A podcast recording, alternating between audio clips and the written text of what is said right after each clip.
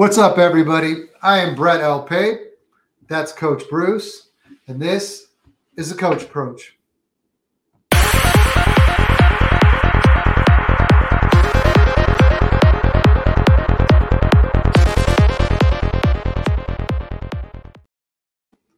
Coach, how are you, brother? I'm good, man. Sorry, I was dancing to the intro music, bro. It's always good when you hear that, that thing going. That means yeah, it's time to talk some football. That's right, man. What's going on with you, man? What's new and exciting? Same old, same old. Just kind of getting through the week. You know, I've got three more weeks after this one, and then I got three weeks off. So, uh, trying to fight through the little fall blues. Um, other than that, everything's going great. Looking forward to uh, talking a little fantasy and real football tonight. Uh, everyone who's tuning in, thank you so much for coming in. Feel free start your your start sit questions, post your trade questions, anything you guys want to talk about. We're here for you and looking forward to the show. Uh, but let's get right into it, Coach. Um, you know, Carolina fired Frank Reich. He's uh, one in ten. Uh, kind of struggled, obviously, and the thing that they've struggled the most with is the development of Bryce Young. You know, you look at his stats; they're not awful. You look at his supporting cast; it, it is awful. But the big thing Bryce Young's got going against them right now is the fact that the number two pick, C.J. Stroud, has looked so good. He's uh, the walk away rookie of the year. Uh, you know, earlier in the year, I said Puka, you said CJ. Now there's no doubt it's CJ. And I think that comparison for, uh, you know, a meddling owner and, and, that not having the same type of results um, has made it to where Bryce Young is obviously being picked apart pretty heavily. And I think Frank Reich being fired had a lot to do with it. But what an ugly mess. What a not, not a real good time to be a fan of the Carolina Panthers. No, it's it's not, and you've traded away your draft capital, which makes it even worse. So instead of being a a one in ten team tanking for Caleb or whatever you want to call it, you don't even have the you can't even do that. So you know it's interesting. There's a couple things, rumors you know swirled around about you know the leadership of that organization coming to Frank Reich and asking him to put in more quarterback friendly concepts and to make throws easier for Bryce Young and adding RPO concepts and you know, as a high school football coach and offensive coordinator, I understand what the, what the question is. And the response supposedly was Frank Reich saying, Hey, it doesn't really fit into the concepts on what I'm doing. And, you know, I, if, if, that actually happened, I have a little bit of concern there because as a guy that's, that's had a lot of success with some quarterbacks in the NFL level, um, it's real simple to throw RPOs into your concept. So it, it's interesting to see if that's, you know, if there's any truth to that. I, I think if Frank Reich does come out and say anything and, you know, is he going to get? I, he's probably going to toe the line and do coach speak and just say, hey, you know, it was a decision that unfortunately I'm not happy with, and you know, you move on. I don't think I don't know how deep into that he'll get, but the other part of that is we talk about C.J. Stroud, and, and you talk about what if that was switched? What if you took C.J. Stroud and put him in Carolina, and he's throwing to Adam Thielen and Jonathan Mingo and Hayden Hurst versus you know, now all of a sudden he'd be throwing to Tank Dell, Dalton Schultz, and Nico Collins in Houston with Slowik, who's done a great job as an offensive coordinator in that program. So yeah. I think putting a little bit too much pressure on Bryce Young right now. I think there's a little too many people that are just getting, um, you know, some take lock right now. And I think you need to be patient with him. The organization's not in a great position. He doesn't have a lot of talent around him to to get the ball to. Miles Sanders hasn't been we thought he was going to be. So I think you you got to wait it out with Bryce Young, and I think he's going to be fine. But uh, man, yeah, to your point, see here that CJ Stroud is having, yeah, he's definitely locked up rookie of the year. I think even if he got hurt and missed the rest of the year, he'd still he'd still get it. I don't know how you couldn't give it to him at this point. Coach, don't even mention such a thing. I know, I'm just saying. That's well, how much of a lock that. I think he is. Gee, I need a drink just thinking about it. Right? All right, I'll join you. Here we go. All right. So uh yeah, Carolina, awful situation. Now we talk about possible coaches going there. Uh, if you look, if you're a coach and you're looking at that situation, you see a guy who is, uh, you know, fired a coach midway through uh, two seasons in a row. You see a guy who doesn't really seem to know what he's doing as far as it relates to the game of football, uh, and he's running the show there. That would leave me with some concerns. You also see the fact that the roster, you know, I was listening to um, you know, we both listen to podcasts all week, and I was listening to the Athletic earlier this week, and they're talking about general managers just you know discreetly or amongst themselves saying that's by far the worst roster in the NFL. So why would I want to go if I'm a Ben Johnson or if I'm you know whoever Bobby Slowik, Yeah. Why would I want to leave and go to that place? Because if you also saw a uh, tweet today regarding, or yesterday regarding the number of coaches that are expected to be fired, they're talking seven to 10 jobs that could possibly open up. I don't think it's going to be, it's going to be interesting to see who they get there in Carolina because I don't think I would go. I think you got to get an offensive guy, and I think you know Kellen Moore is going to have his name thrown out, but you know obviously I don't think Brandon Staley makes it through the year, and if he does, I think this is his last year with the Chargers. And then you've got a guy like Eric Bieniemy that has been very open about wanting to be a head coach. I don't know if he's the right fit, but I, would want a guy that's an offensive-minded guy, but also has developed quarterbacks at a high level and been very hands-on with quarterbacks. That's why I take Eric Bieniemy kind of out of that equation as a former running back. I think Andy Reid was a lot more a part of Patrick Mahomes being who he is and Eric Bieniemy was. So that's not a guy that I think would be a great fit just from that perspective. But a guy like Bobby Slowik, Ben Johnson, who you mentioned, I think are two candidates that are certainly at the top of the list for me. Yeah, I just find it hard to believe that any of them would want to go. Because uh, you brought up Brandon Staley. Where would you rather go? Would you rather go to Carolina or would you rather go to Los Angeles and coach Justin Herbert? Well, Los Angeles may make that decision because they promote Kellen Moore and give him an opportunity. That takes one coaching candidate off the, the carousel, right? So that that's the thing. You're banking on a guy that's either young and up and coming, if you go that route, or a guy that doesn't have head coaching experience, like the guys we're talking about. I think it's it becomes tough. Like I, I guarantee you right now, if you ask Eric Bieniemy, he would jump at it because he's dying for an opportunity. Um, we don't know that Ben Johnson and Bobby Slowik aren't kind of in that same category, but it's gonna. I, I agree. If it's me and I, have got a really good resume and I've been around for a while and I've had a good track record, that's probably not where I'm gonna go. So you're probably gonna have to go with somebody who's young and up and coming that, that is just looking for his first chance to, you know, to get a head coaching job. But sometimes be careful what you ask for because there's coaches yeah, no. got put into bad situations for the first first start and they haven't recovered from it. So we'll see how that goes. It'll be interesting. All right, let's get into our first question before we move on to the injuries of the week, and that's John. What's wrong with Mixon? Can I trust him here in the last six weeks without Burrows?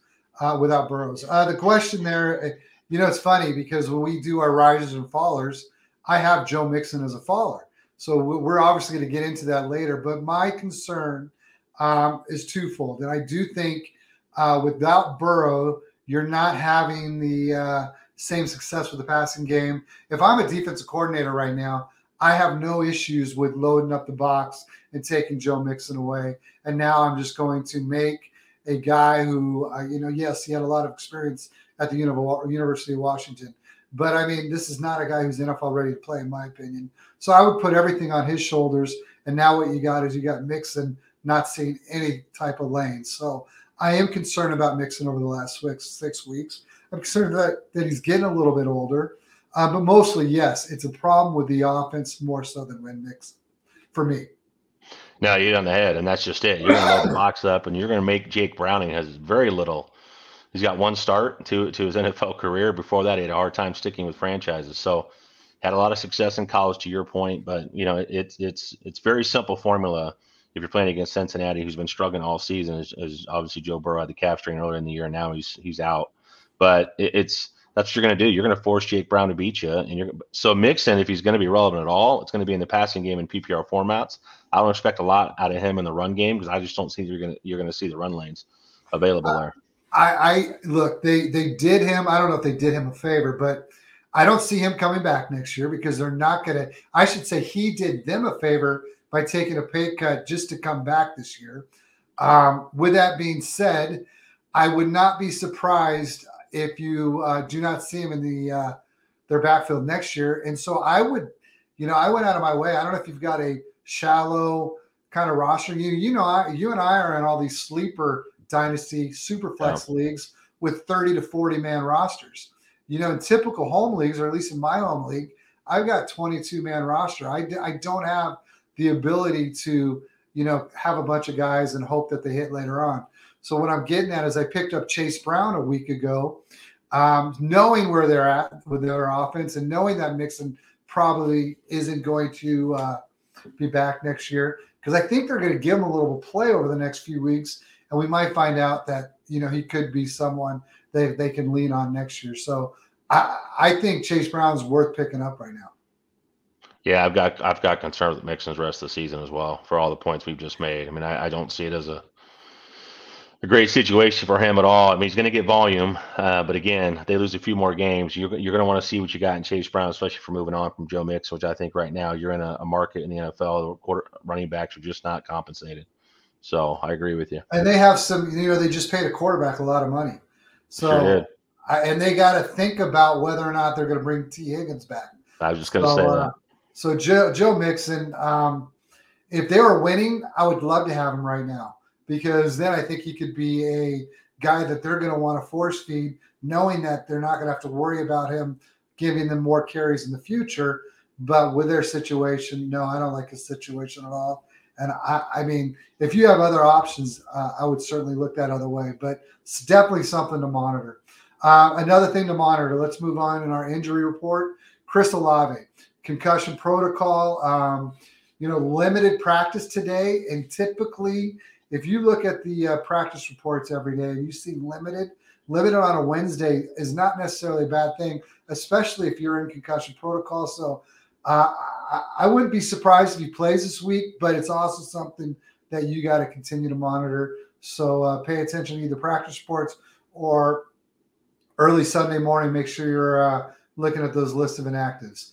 Uh, coach, if Chris Olave is not there, we're going to get to another receiver, Rashid Shaheed thigh injury. He's not going to play this week. Did not practice today. Don't expect him to play.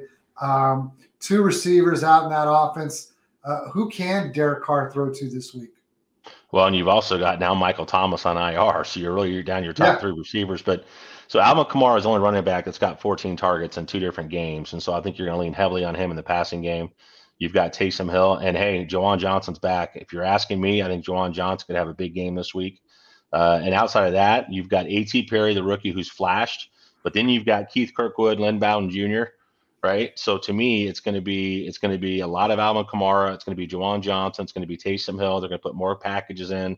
I think even more so with Taysom Hill, so limited what they've got in the wide receiver room that you're going to lean on 12 personnel, um, if you want to call it that. But Taysom Hill can line up at quarterback and uh, you can get creative, you know, from an offensive perspective there. But A.T. Perry in deeper leagues, if you've got deeper leagues, you got you know six teams on by this week, and so I mean he may be a guy you could flash. Or I like A.T. Perry even in DFS format. You're going to get a lot of, of, value for him, and I think you're going to get value for Juwan Johnson. Those guys that could pop that cost you very little money. I like it. As we were just talking about uh, Juwan Johnson earlier in the night regarding my home league. Uh, let's move on to the next thing. That's Demario Douglas upper body injury. Check practice reports. Uh, did not practice day. I don't think he's going to play. I think people who've had to play Demario Douglas in fantasy are obviously having to use him because of injuries or byes. Um, he's never more than a flex play at this point, especially in a terrible offense. But without Demario, is there anyone that you? I mean, who who are they going to turn to in that offense? Well, it's Rhamondre Stevenson, right? I mean, the other guys, you've yeah. got Hunter Henry and you've got Mike Gesicki, but I think the issue there is Demario Douglas, six or more targets in the last five games. He's got 38 targets, 26 grabs, 267 yards. He hasn't scored on the season. This is a sixth round pick. This is pick 210 in the draft. And for comparison, you've got Jackson Smith-Njigba over in Seattle, where last five games he's only got 25 targets, 18 grabs, 233 yards, and a touchdown and he was a 20th pick overall in round one and playing an offense last year with Geno Smith when he had his breakout year at the age that he was at was an offense you were excited about. Demario Douglas is outplaying JSN. JSN is playing a lot more snaps over the course of the season. But I'm excited for Demario Douglas. I think he's got an opportunity to be really, really good. Hopefully he gets an opportunity to you know, to, to see a lot more of him. I think he's the guy because otherwise you're left DeVante Parker, Juju Smith Schuster, Tyquan Thornton, Kayshon Boutte. We know how bad that draft profile was and what he did last year at LSU, but it, it's it's bare. And then you've got the quarterback issues with Bailey Zappe coming in to relieve I don't know what, first, again.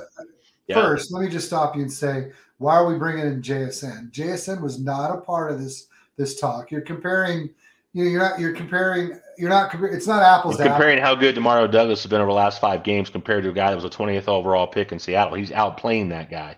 So it hurts if you are a guy that's Demario Douglas owner. Like I picked him up in a couple leagues on the waiver sure. no, I, I get that, he, and, and, I, and I, I, mean, I, I love what we've seen from him, and you know, he has flashed all year long. Maybe not in the stat book, but if you read the reports in training camp, he was someone that they were talking about from day one. So he's obviously someone who's been, you know, on the radar, and, and I love him. But I, I think JSN The issues I have with him is that you talked about it, the breakout year of his quarterback last year. His quarterback is playing nowhere oh, near man. at that level this year. But yeah, Demario. My biggest point is though that if you're playing Demario Douglas, yeah, if I had him in Dynasty, I'd be excited about the prospects going down in the future. But that offense is so bad, it's hard to really play anyone in there unless it's Rhamondre Stevenson. Yeah, he's the he's the only guy I got any confidence playing. That's a volume play.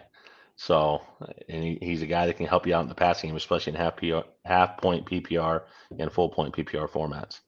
All right, hey, let's move on to our next one. And this one hurts me. and hurts a lot of people because talk about a guy who's gone from, you know, really climbing the dynasty ranks and climbing the positional dynasty ranks, and that's Trey McBride.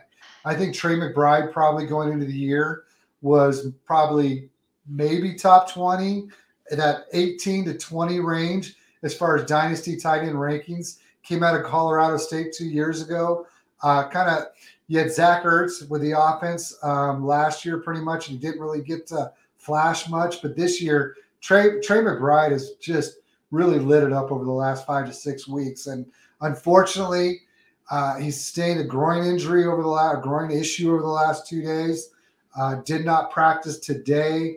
Monitor until Sunday as far as look at those practice reports, and then most importantly, check the inactives as soon as you can on Sunday to see if you have a pivot off him.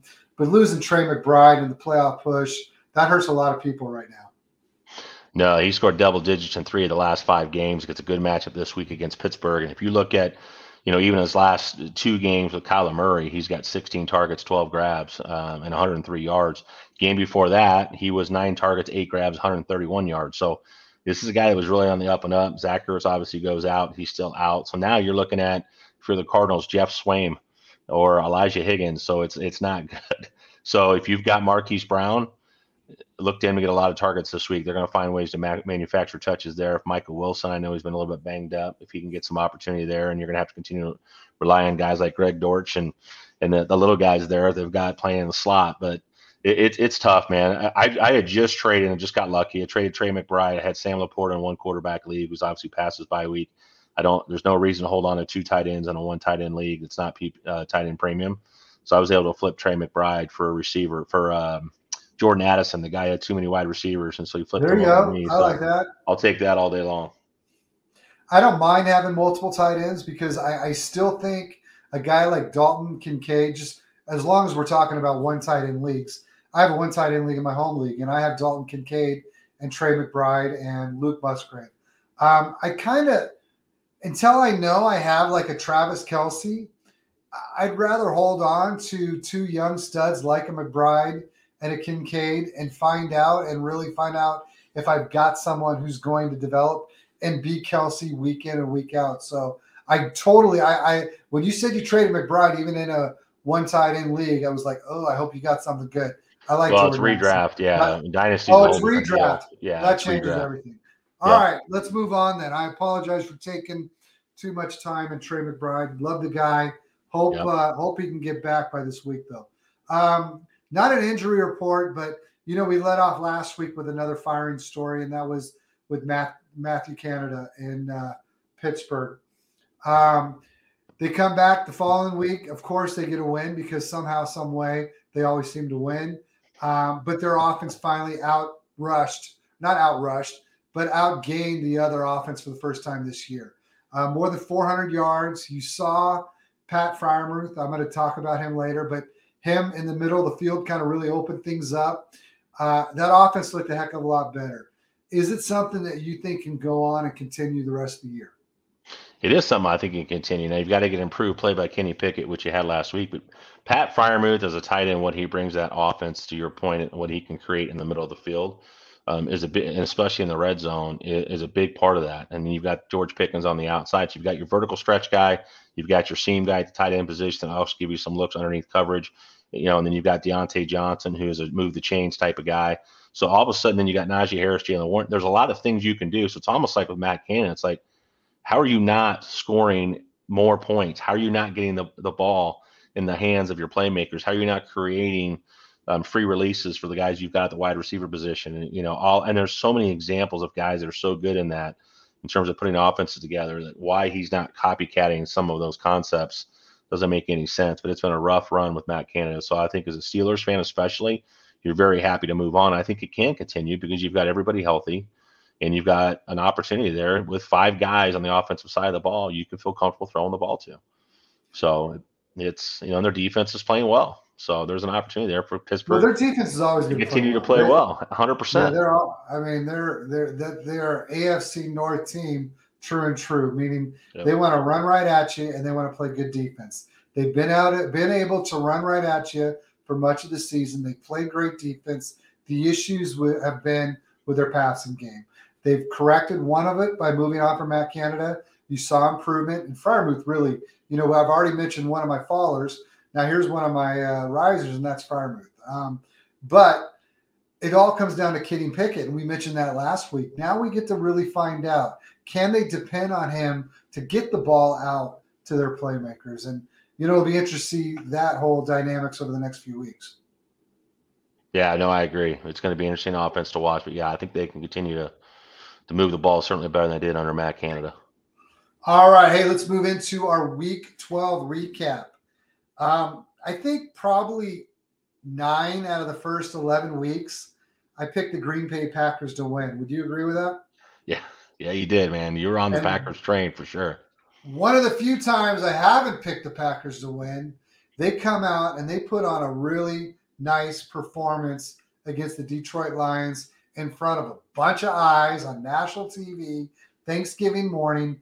Uh, and they come out and get a nice 29 22 win. Jordan Love, 22 out of 32, 268 yards, three touchdowns. I don't know if you saw the tweet that's been kind of floating around, but you know, comparing his numbers Exact same as Aaron Rodgers. Yeah, Aaron Rodgers numbers, the record of the team, the numbers are almost identical 19 touchdowns, 10 interceptions. Um, you know, I got a little impatient with him because he did have a tough stretch in the middle of the year, but that young offense is finally, hopefully, this is the start of something.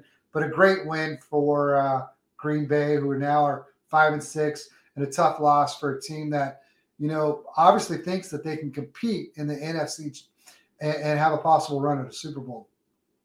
no, and if you if you go to the other side of the ball, Detroit Lions, and they come in at eight and two, they're playing a home game against the Packers team. And if you told me after the game and you said, "Hey, Jared Goff threw for 332 yards, two touchdowns, Montgomery was 15 of 71 with a touchdown, Amon was nine for 95," you're thinking Lions won this game, and the reality is they didn't. They had almost 100 yards more in total yards. They had more passing yards. They had more rushing yards.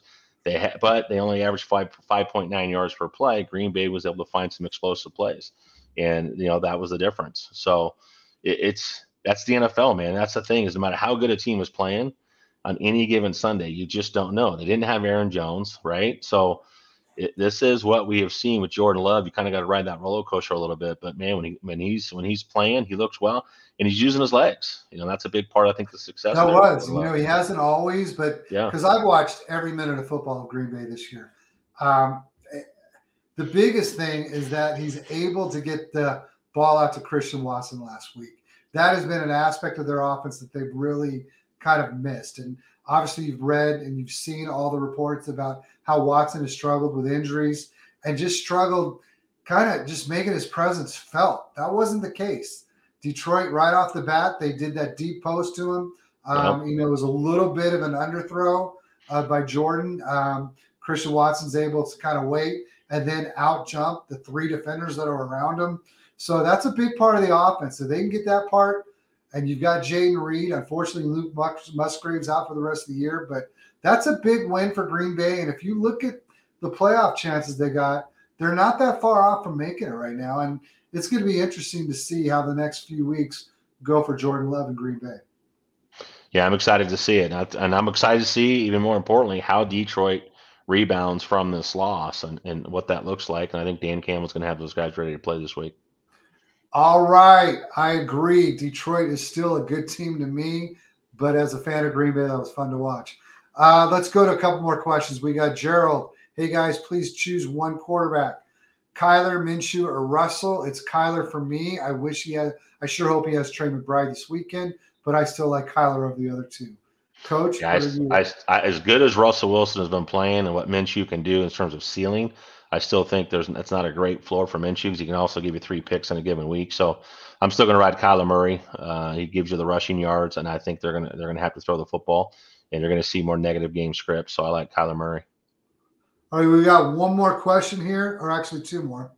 Uh, this one is from Gerald. He wants to know Jaylen Warren or Najee Harris. This might surprise people, but I have Jaylen Warren as my uh, 20th running back, and Najee Harris is 23.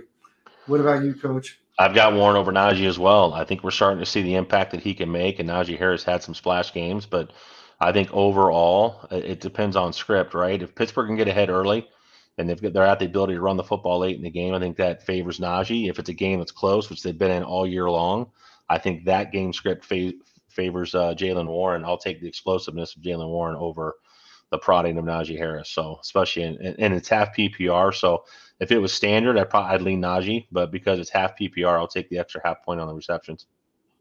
There we go. I like it. Uh, let's go to one more question. John wants to know: Josh Allen's on bye. I need a quarterback. Should I go with Carr or should I go with Baker? Coach, I'm going with Baker against Carolina. Derek Carr is playing Detroit.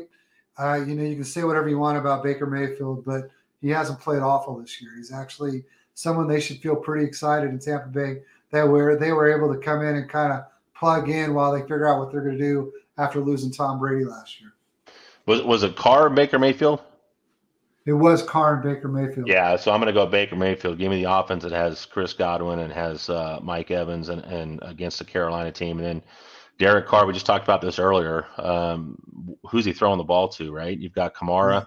You got Taysom Hill. We hope Juwan Johnson after that. Rashid Shaheed's likely out. Um, uh, Chris Olave's out probably with a concussion. Michael Thomas is already on IR. So it's a lot of dink and dunk. I don't think you're going to see a lot of vertical. Even against Detroit, who gives up a lot in the pass game, I would still lean Baker Mayfield against Carolina.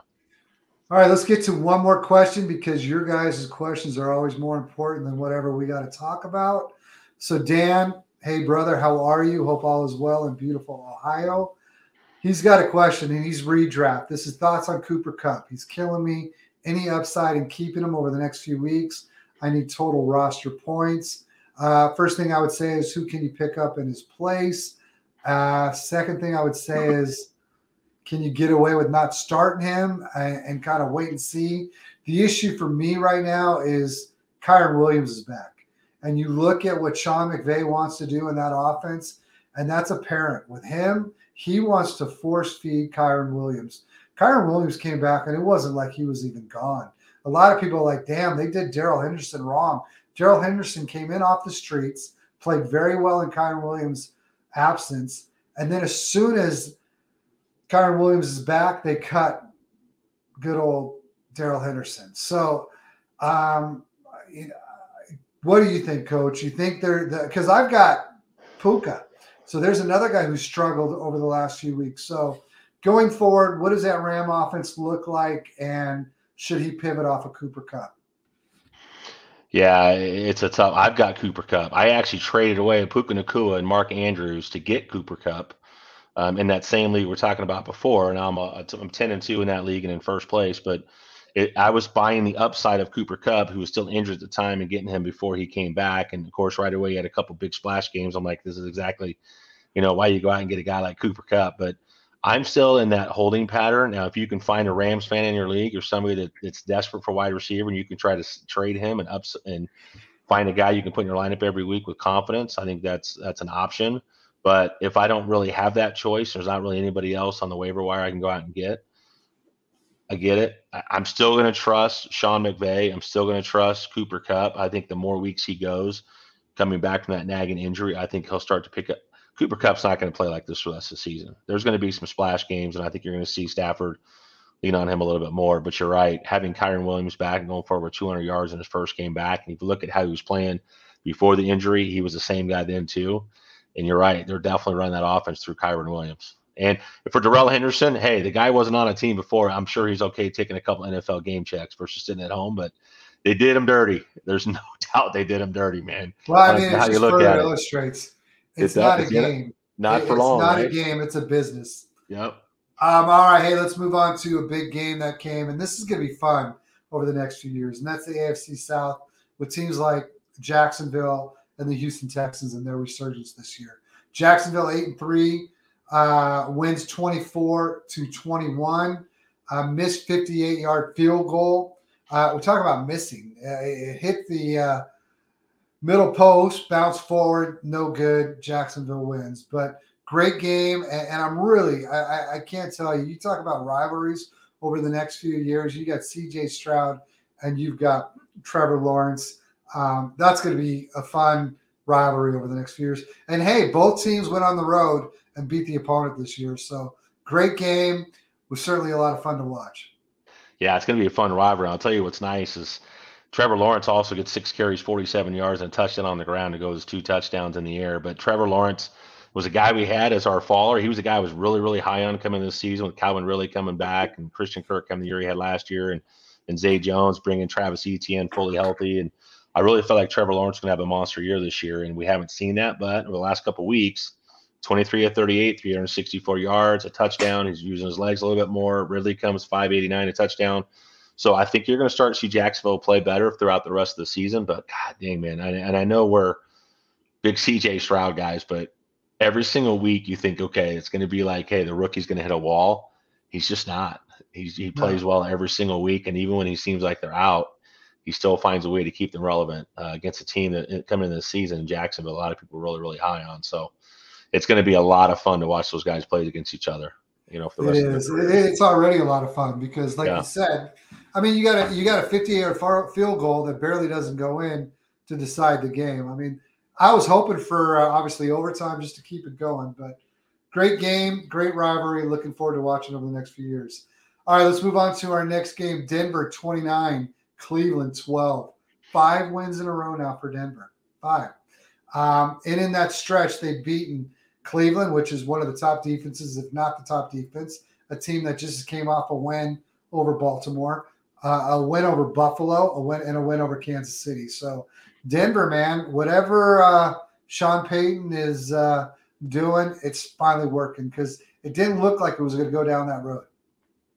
Well, here's what I'll tell you. First of all, you're starting DTR. He gets hurt, right? They got to go to PJ Walker. But when David and Njoku is leading you in receptions and yards, um, and look, the, the, guy's a specimen. You see him on the football field, right? He's an absolute beast. Looks like he should be in a pro bodybuilding show when he retires. But when when your two leading receivers in terms of uh, receptions and yardage are David Njoku and Cedric Tillman, who combined for 10 grabs for 114 yards, and Mark Cooper gets two for 16 right? You struggle to run the ball like you're you're accustomed to. Uh, it's not surprising that uh, Denver pulls this game out, but it, it, it took Sean Payton about half the season to figure out a little bit less than half the season to figure out what the identity of this team is going to be moving forward. You get Javonte Williams back, Russell Wilson now looks like he did. Not necessarily in his prime in Seattle, but a guy that's a very, very serviceable quarterback and what we thought we were going to get when he first went to to Denver, man, they're on the rise, man. That's a team that's going to be very, very tough out the rest of the season, the way they're playing on both sides of the ball. After giving up 70 to Miami, right? We keep referring right. to that, but yeah, yeah, this team was, did not uh, go in the tank like some teams would have after that game. They've they've they've learned from it and they've they've played really really really well lately. Uh, when you looked at, I don't know if you saw the clip where they showed uh, Sean Payton, uh, you know, maybe one and five at the point, and he's sitting there in front of everybody. He goes, you know, I, I look back at what Detroit did last year. They were one and six. They go on this incredible run because they started believing in each other. And that's he talked about how we just need to focus on the next play and believe on what we're doing. And, and they've done exactly exactly that. So it's been good to see because I know a lot of people are already thinking, "Holy shit, is Sean Payton way over his head? Is this mess a lot bigger than a lot of people thought?" And fortunately, it's not for the city and uh, organization of Denver. All right, let's move on to our last game. Philadelphia 37, Buffalo 34. Man, I don't know if you want to call them the cardiac kids. I, I, I don't know what you're going to call them, but you better call them 10 and 1. And uh, for me, his stats haven't been great, but what Jalen Hurts is doing, I know you picked him as his MVP both at the middle point at the start of the year.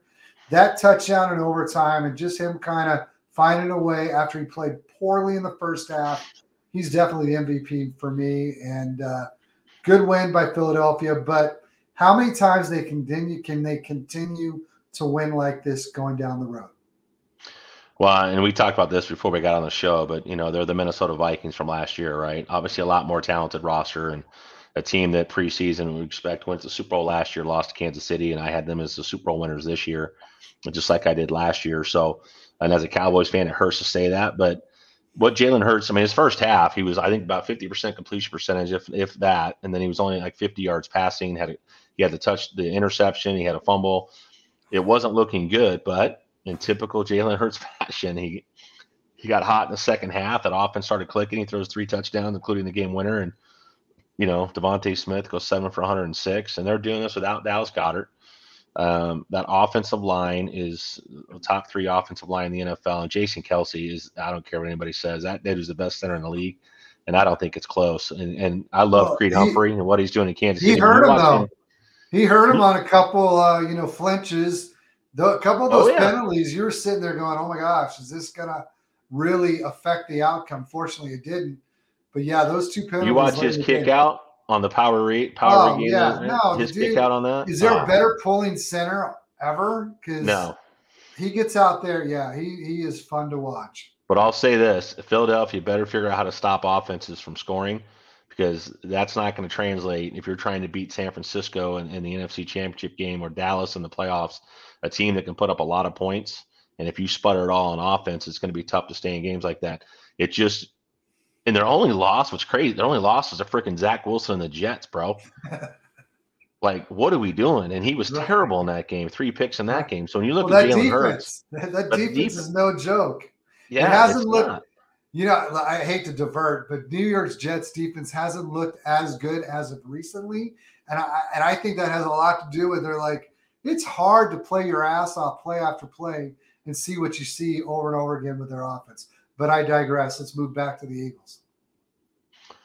Yeah, they're that's a it's a quality squad, man. I mean, I hate to say it, the tush push, da, da, da, and the one yard touchdown runs for Hurts, and you know, stat padding, what everybody wants to try to do to to, to take away from what the Eagles are doing.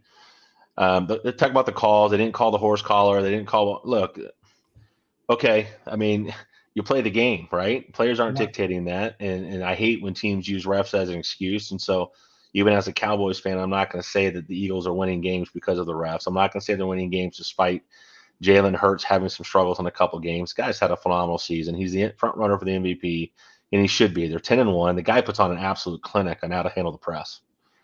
That guy is the most all the credit goes to everybody else. I don't care to talk about me. It's one game at a time. We're here to win. He's got his game face on, it seems like at all times. He, he's a tremendous leader in that organization. So it's it's going to be very difficult to knock the Eagles out, especially if they lock up the number one seed in the playoffs.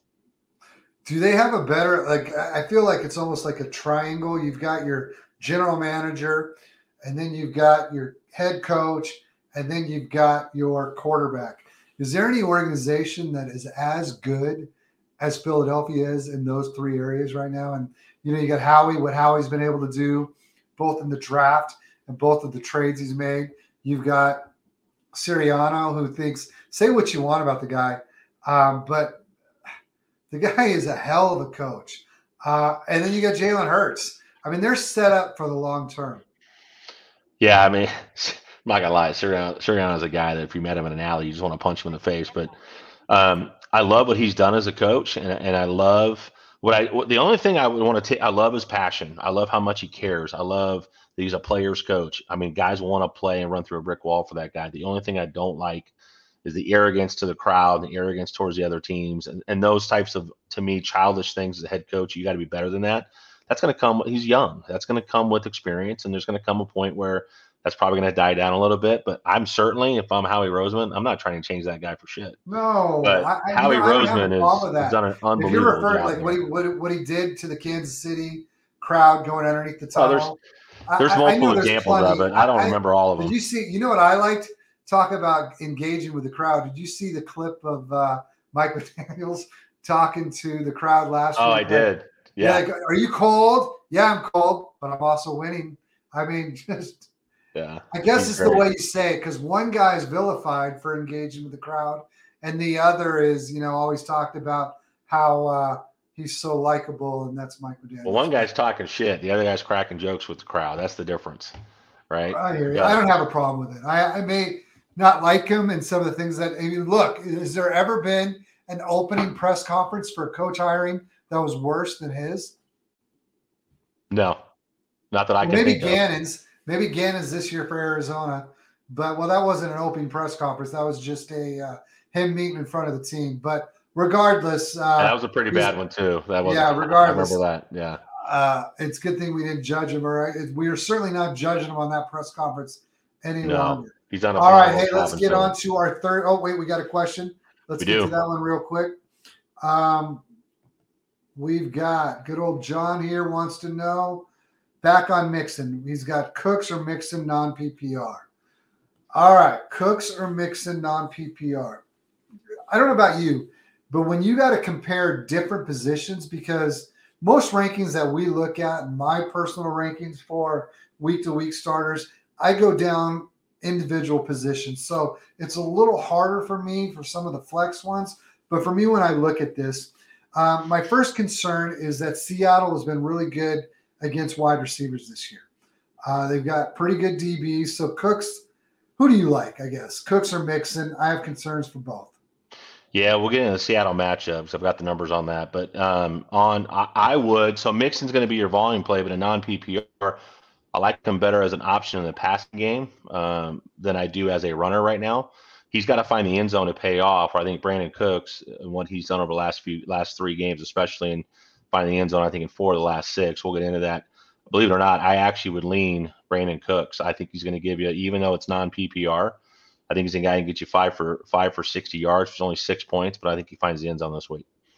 So Mixon safer floor. I think Cooks actually has the higher ceiling this week.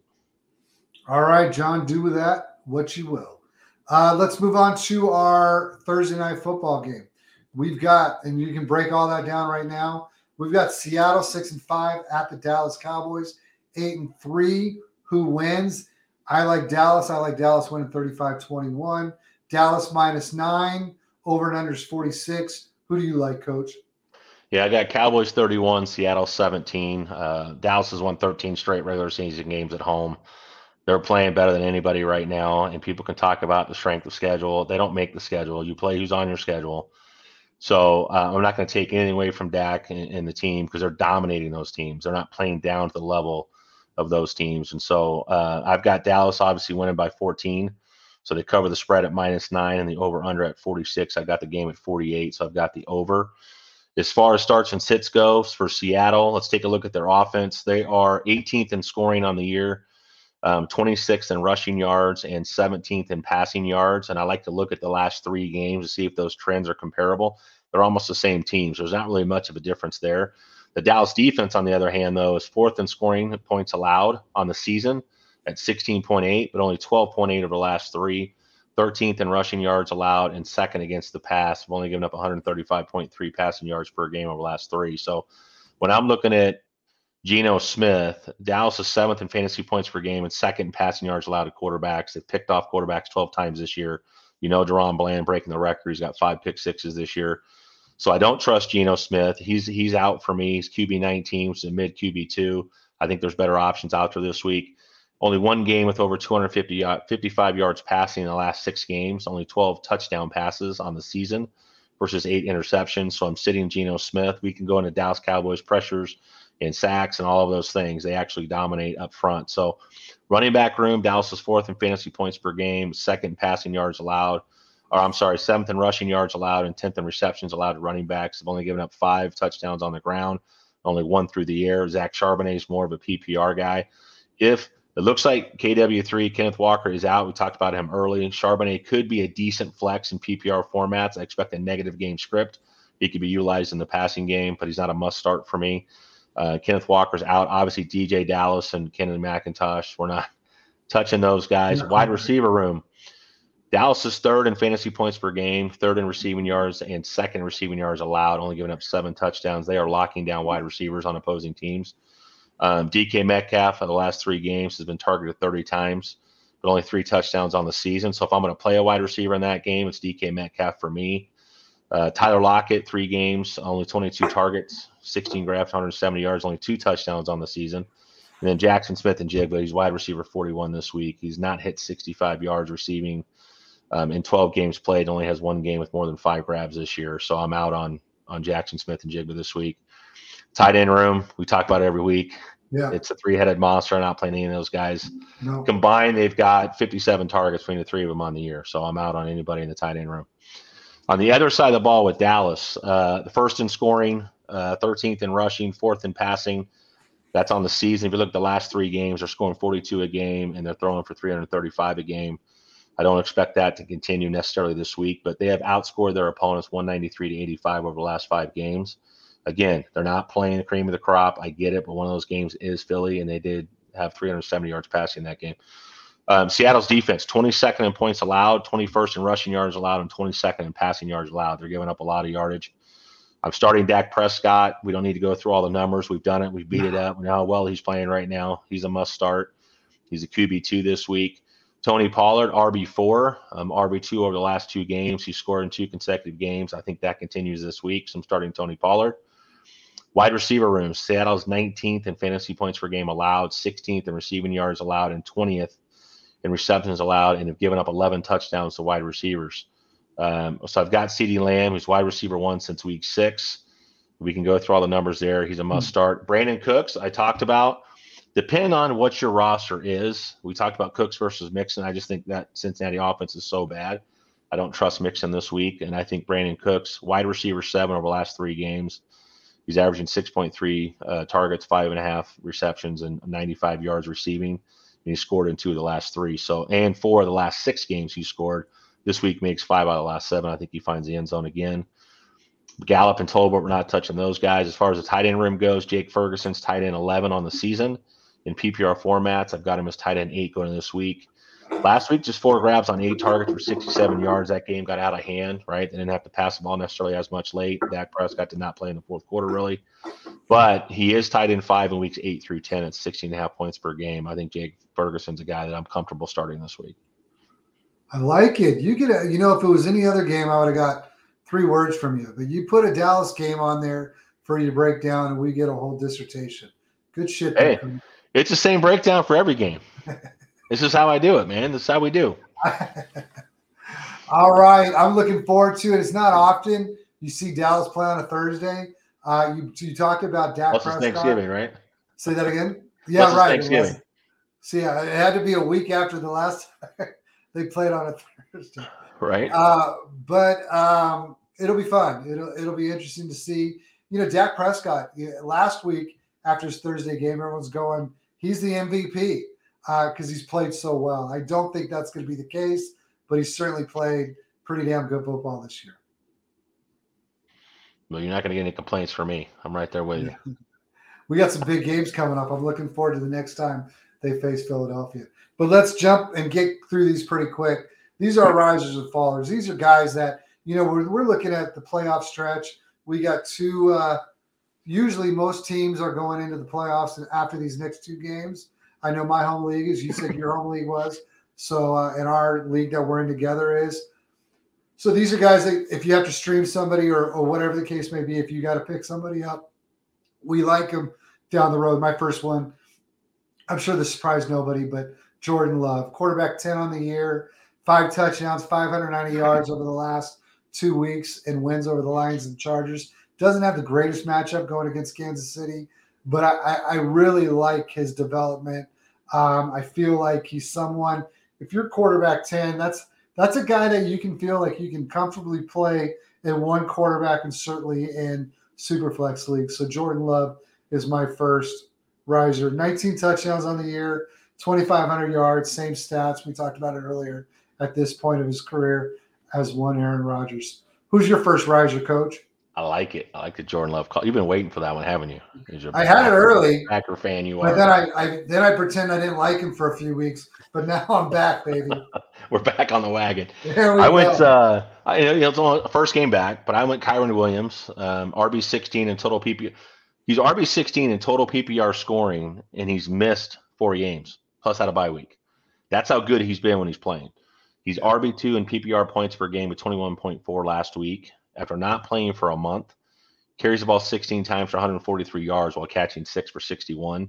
That's 10.2 yards per touch, 38.4 PPR points last week. So I'm all in on Kyren Williams. And you said it earlier at the beginning of the show. We are talking about the Rams, what's going on there with Cooper Kupp when we had one of our questions. And that offense will continue to go through Kyren Williams as it should.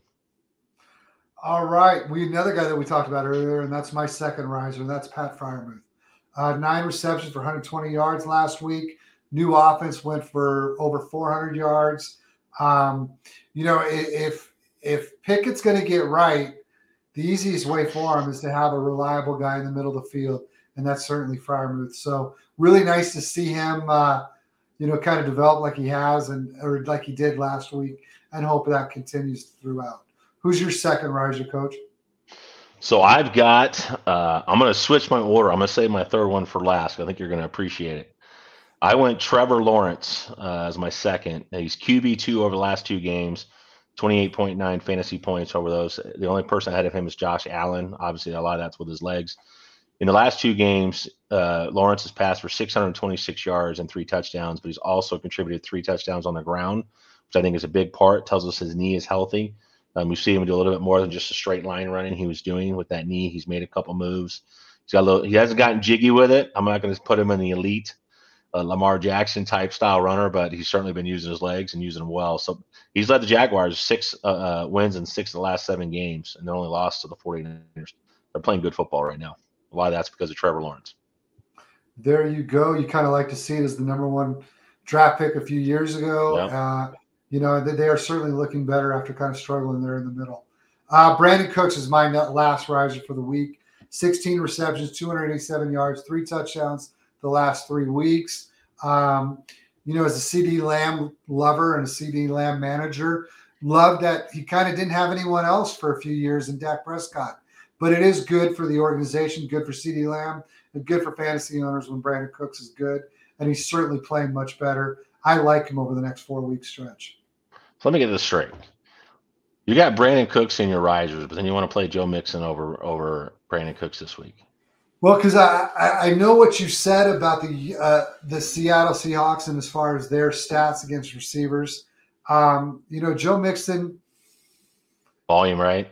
I mean, he yep. we know what he's going to be. We know that he's going to get opportunities. Brandin Cooks has to earn it a little more with a CeeDee Lamb on his team. So that, that if you got to sit there and you got a flex issue, I think Brandin Cooks is a great play. I know Brandin Cooks in my home league last week played in a played for a team that we only have to start two with receivers. I wish we could start more than two because my wide receiver is pretty good. Receiver receiver room's pretty good, but you can only start two. So this guy played him the last couple weeks and he's done really well. So yeah. I like Brandin Cooks, but it always comes down to who are you starting him over?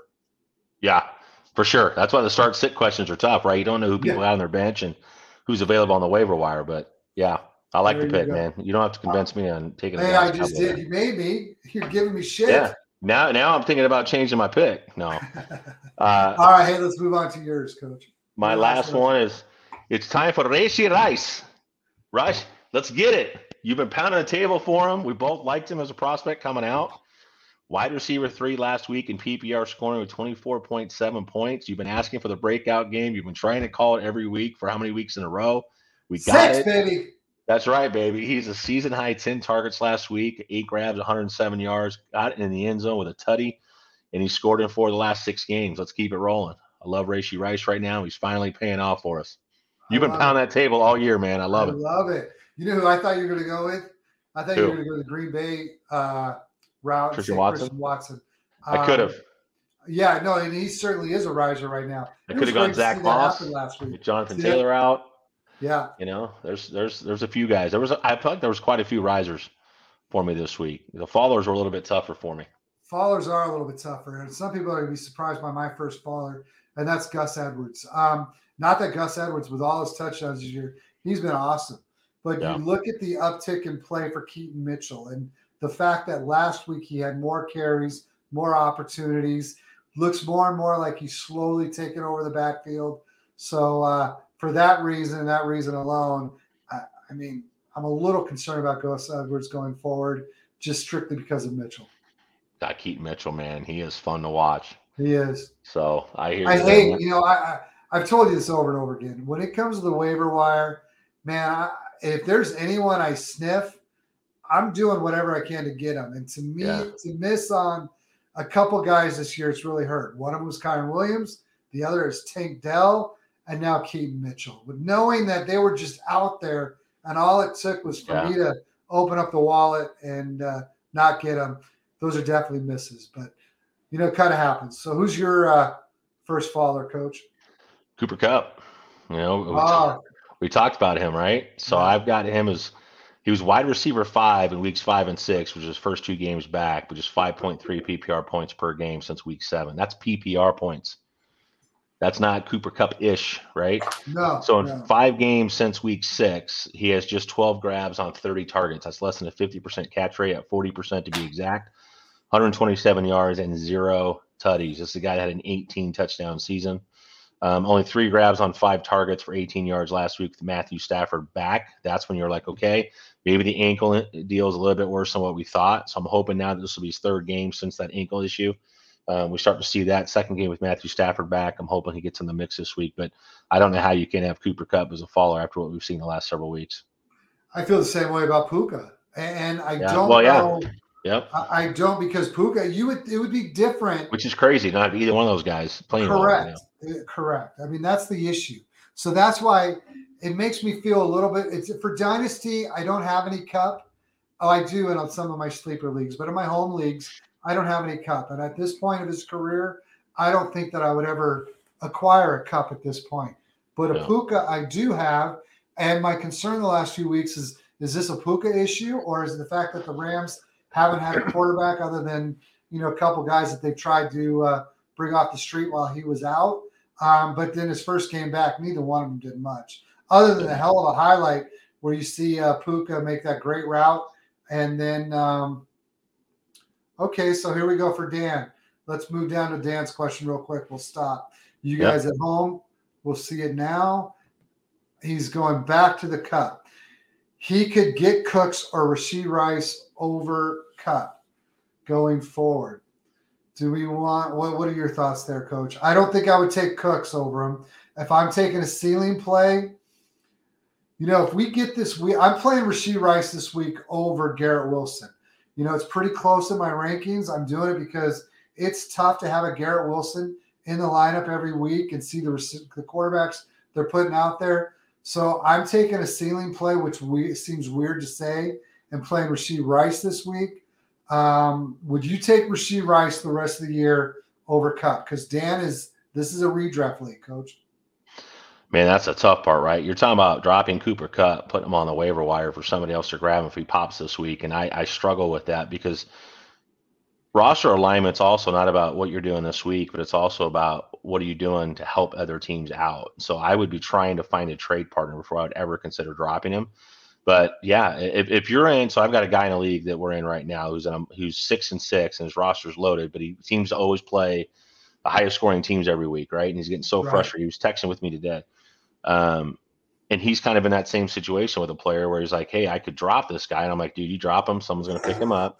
You can't so these guys are asking me advice and I'm in the league with them, right? And sometimes. I got two guys asking me questions that are trying to trade with each other and I've got to stay neutral. But it's a tough situation to be in. But if you're dropping um, Cooper Kupp, if you're going to do it, then yeah, Rashee Rice to me is the play because he he has definitely set himself as the wide receiver one in that Kansas City offense, in an Andy Reid offense with a Patrick Mahomes at quarterback. Kelce's not playing the way he was early in the year. I think we're starting to finally see that slow decline with Kelce, as much as I hate to say it.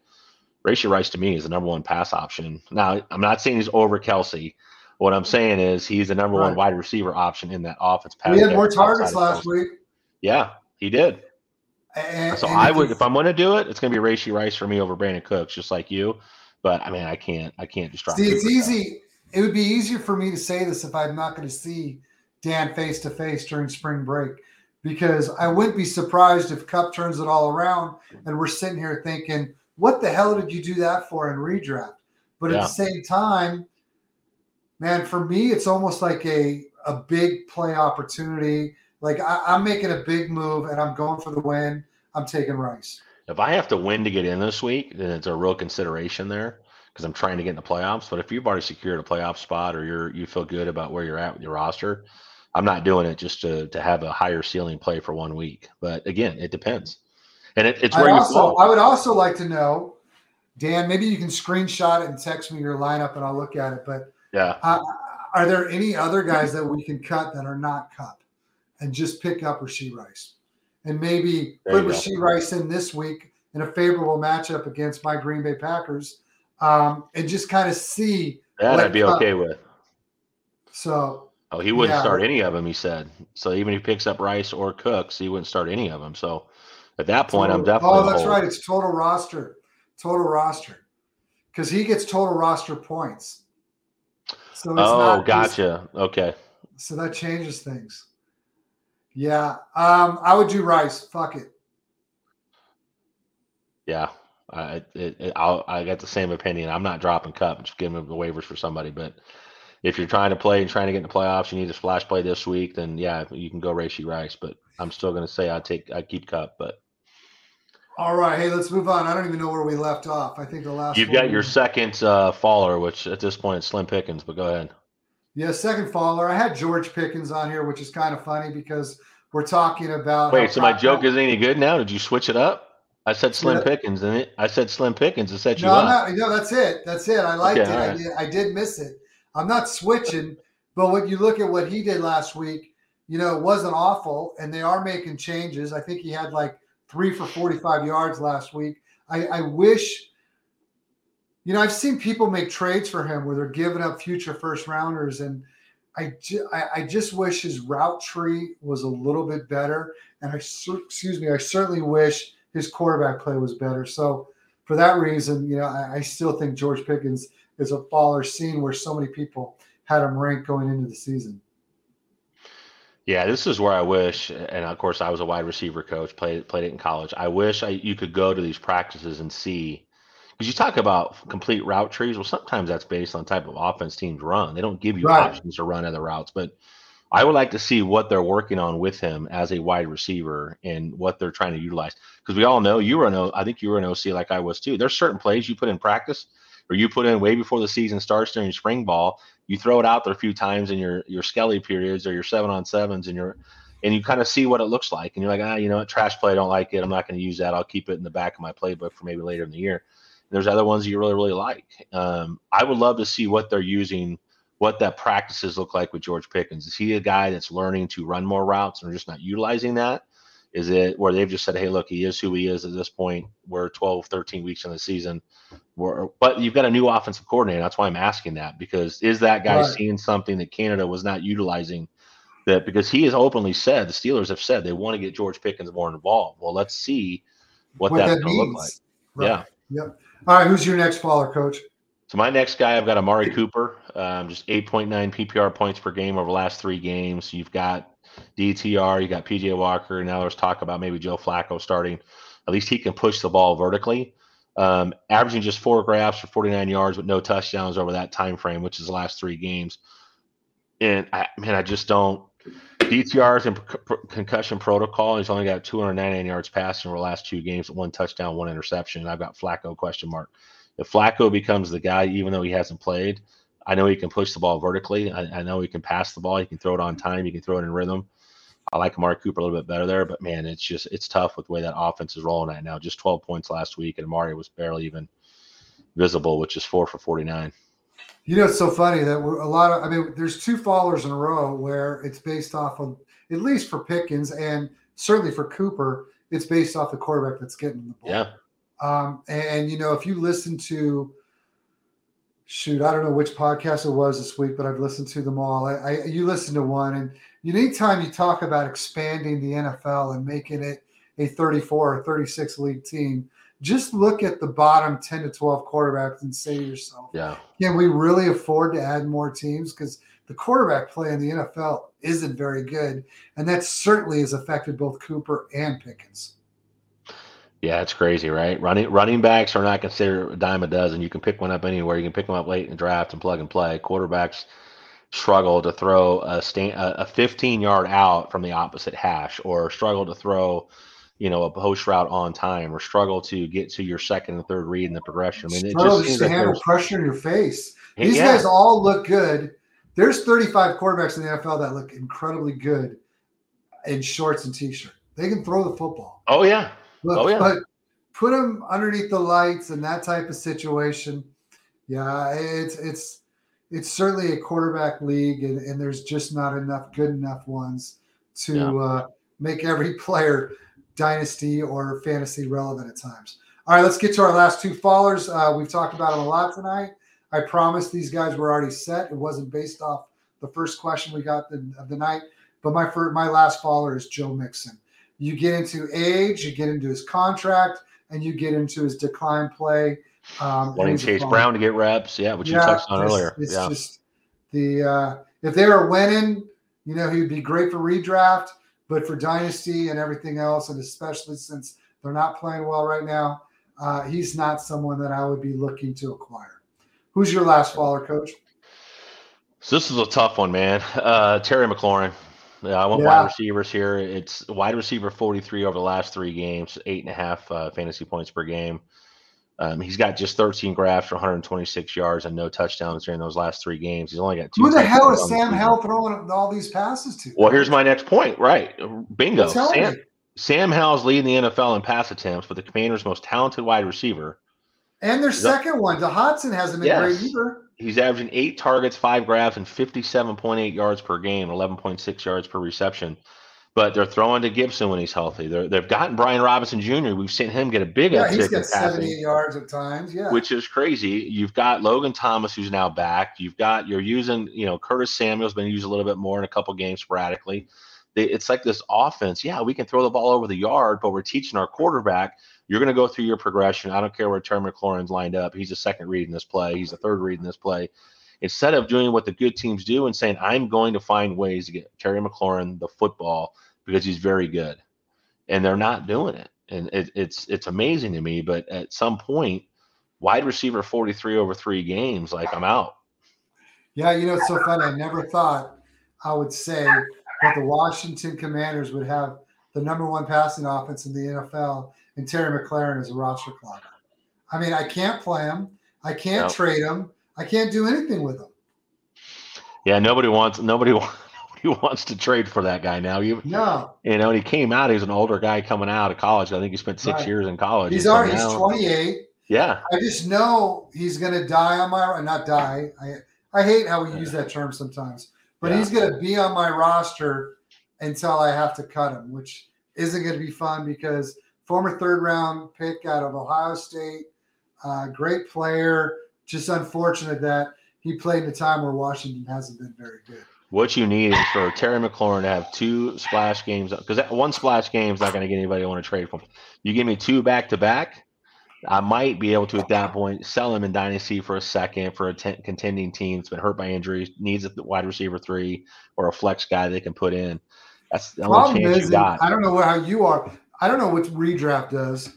When's redraft typically have their trade deadlines? Uh, I've got them. I already had several in some of the leagues that I'm Correct. in. Week twelve, And week so thirteen. dynasty you the can't same thing. My trade, my trade deadline was Which I hate trade week. deadlines. So Not a fan I- of it. I hate it.